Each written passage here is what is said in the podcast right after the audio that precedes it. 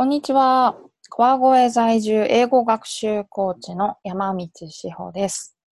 はい。えー、3回目の、まあ、ポッドキャスト、特にタイトルも決めてませんし、えー、ただただぐだぐだ喋っているだけという話もありますが、今日3回目ですね。今まで旅行の話をしてきたんですが、えっ、と、今日はちょっと真面目にというか、あの、私が普段お仕事としてさせていただいている英語学習コーチングについて感想をいただいたので、それも踏まえてお話をさせていただきたいなと思います。また10分ぐらい話しますので、あの、何かの片手間にとかで十分だと思いますが、お付き合いいただけると嬉しいです。はい。よろしくお願いします。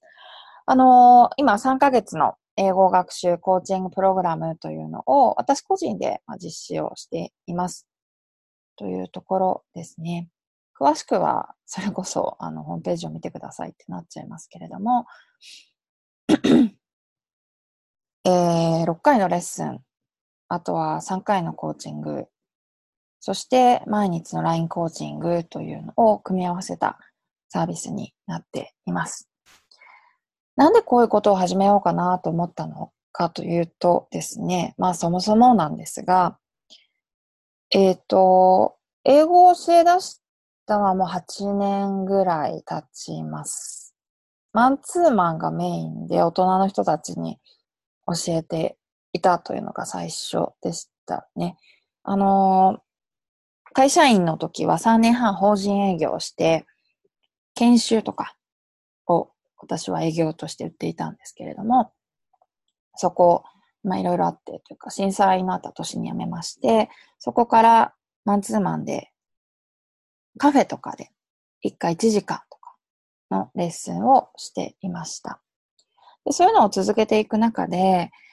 あの、まあオンラインのレッスンっていうのがどんどん流行ってきて、メジャーになってきて、当たり前になってきたっていうちょっと時代の流れもありまして、LINE っていうのも始まりましたしね。あの、週に1回会って1時間のレッスンをしたところで、生徒さんたちの英語の伸びって、いろいろなんですね。伸びないわけではないです。いろいろだったなと思います。なんでかっていうと、結局、そのレッスン以外の時間でどれだけ英語を学べたのか、どれだけ英語と向き合えたのかっていうところ次第で、その人の英語力の伸びが変わっているなと思っていたんです。で、レッスンだけをしているってなると、まあそこを見ることがなかなかできない。一週間前よりすごくいいですね。いっぱい宿題して、いっぱい復習して、練習したんですね、とこは見れるんですけどね。で、だんだんだんだんみんな、まあ、フェードアウトしてしまうっていう人も多かったですし、えー、私自身もすごく模索をしていました。で、子供たち、あの、子供が生まれて、まあ、かなり働き方とか仕事の仕方に制限が出てきたとき、アルバイトをとある会社で週3でしていたんですが、そこもやはり人材育成系の、しかもグローバル人材育成の会社でアルバイトをしていて、そこで初めてこうコーチングっていう言葉を、まあ、さらにあの知ることがありましたね。で、英語学習のコーチングもそこの会社は、あの、やっていたので、ああ、こういうのがあるんだなぁなんていうのをすごくドキッとしたというか、うん、あの、びっくりしたっていうのがありました。で、その中でじゃあ自分には何ができるんだろうということを考えて、オンラインで今仕事できるっていうのは普通ですからね。そういうのを組み合わせて、じゃあ何をやっていこうかっていうのを、うん、考えて考えていろんな経験を積んで今に至るということになるかと思います。仕事として始められたのは、私今もあのスタディサプリの TOEICコーチをやっていますけれども、2017年にあのスタディサプリの、まあ、コーチプランというのが始まって、私は初期メンバーなんですが、そこが大きかったかもしれないですね。こういうふうにサポートができるんだという、たくさんの発見がありました。で、コーチプランは、まあ、あくまでも TOEIC に特化したものなので、そこ以外でというところで始めていますね。英語力全般っていうのをあのサポートさせてもらえたらなと思ってはおります。で、何よりも、あの、英語を学びたいという人たちとたくさん話を今までしてきたわけですが、皆さん辛そうなんですよね。ああ、いつまでにあの点数を取らなきゃいけない。これをやらなければいけない。こうしなければ自分の英語力は伸びないとかですね。で勉強法自体もすごくあの模索して、いろんなことをトライしては挫折して、昔はやったんですけどね、とかっていう話をよく聞いたりしていました。なので、まあ、この3ヶ月英語学習オンラインコーチングプログラムとして私自身がやっているものに関しては、うん、楽しんでもらいたいなというのが一番大きなところにある、あります。はい。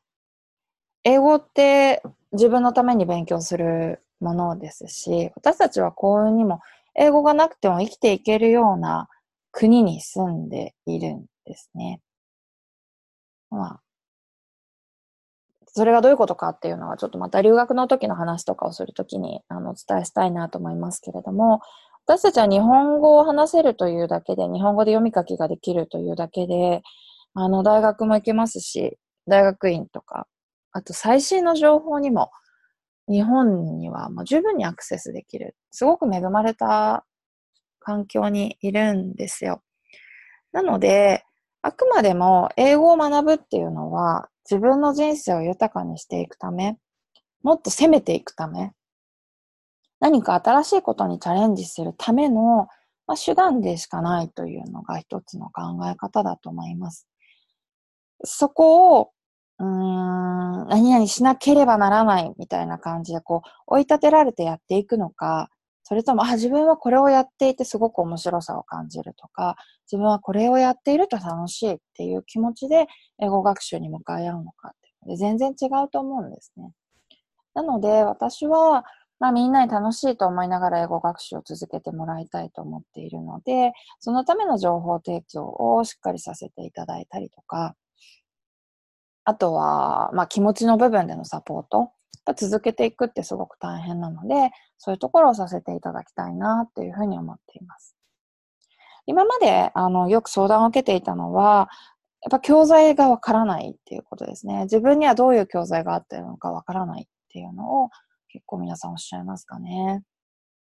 私あの東京駅の丸善とか行くのすごく好きですけど、もう教材が溢れていますよね。あの中でじゃあ自分に合った一冊を選ぶなんてほぼ不可能なことだと思いますし、最新の本がやっぱり並んでいる、平積みされているってことが多いので、あの辺はなんかこう踊らされちゃう部分も大きいなと思いますね。うん、なので、こういうプロにね、あの相談をしていただくといいんじゃないのかなと思います。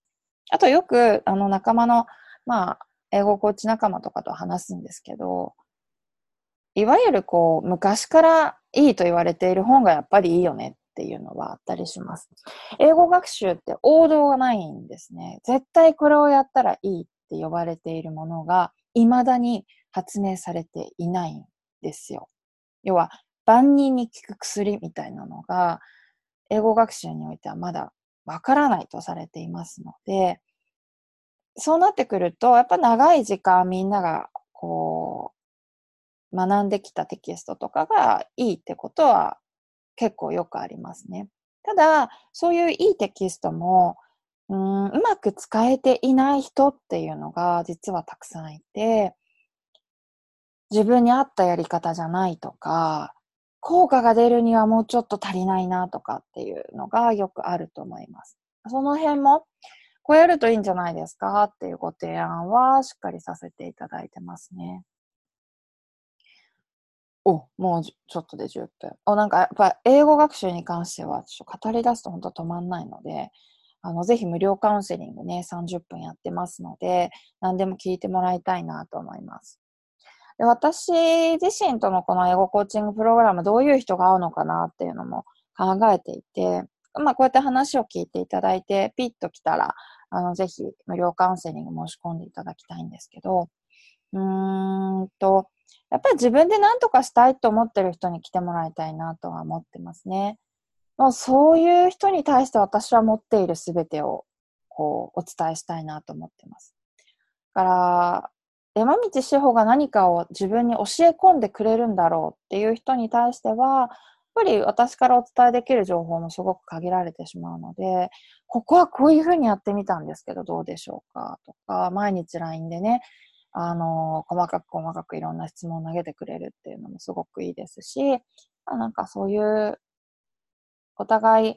人間関係の部分が大きいと思いますので、なんか楽しく気持ちよくあの続けていけるようになったらいいなと思います。で、えー、っと、もう10分ですね。これからっていう意味で言うと、あの、ま、継続的にえー、私個人の方はもちろん申し込み受け付けていますので、まずは無料カウンセリングからお問い合わせください。で、教材とかもね、あの、その人に合ったものっていうのを探していきたいなと思いますし、レッスンでは特に発音とかっていうのも、あの、注力して、えー、より良いものを目指していくっていうのはあると思うので、だからまあ、今までは結構ママとかが多かったですけどね、あとは、まあ、 TOEIC の方とかが多かったですけど、うん、なんか、まあ、より、こう、楽しく英語を学びたいと思っている人たちであれば、どんどん、どんな人でもウェルカムですので、ぜひお声掛けをいただきたいなと思います。今後ね、そう、英語学習コーチというのを、なんか一緒にやっていきたいとかっていう人がいたら、まあそういう人たちにも、こういうことができるんじゃないですかっていうのをやりたいなとは思ってたりするんですよね。うん。あちょっとその辺はまた今度お話をしたいと思います。はい。そうですね。英語学習コーチングについては止まらないみたいになっちゃってますけど。はい。また、えー、話、ポッドキャストやりたいと思います。え具体的な感想、いただいた感想についてはブログの方、ブログの方をご覧ください。はい。ではでは皆さんまた。バイバーイ。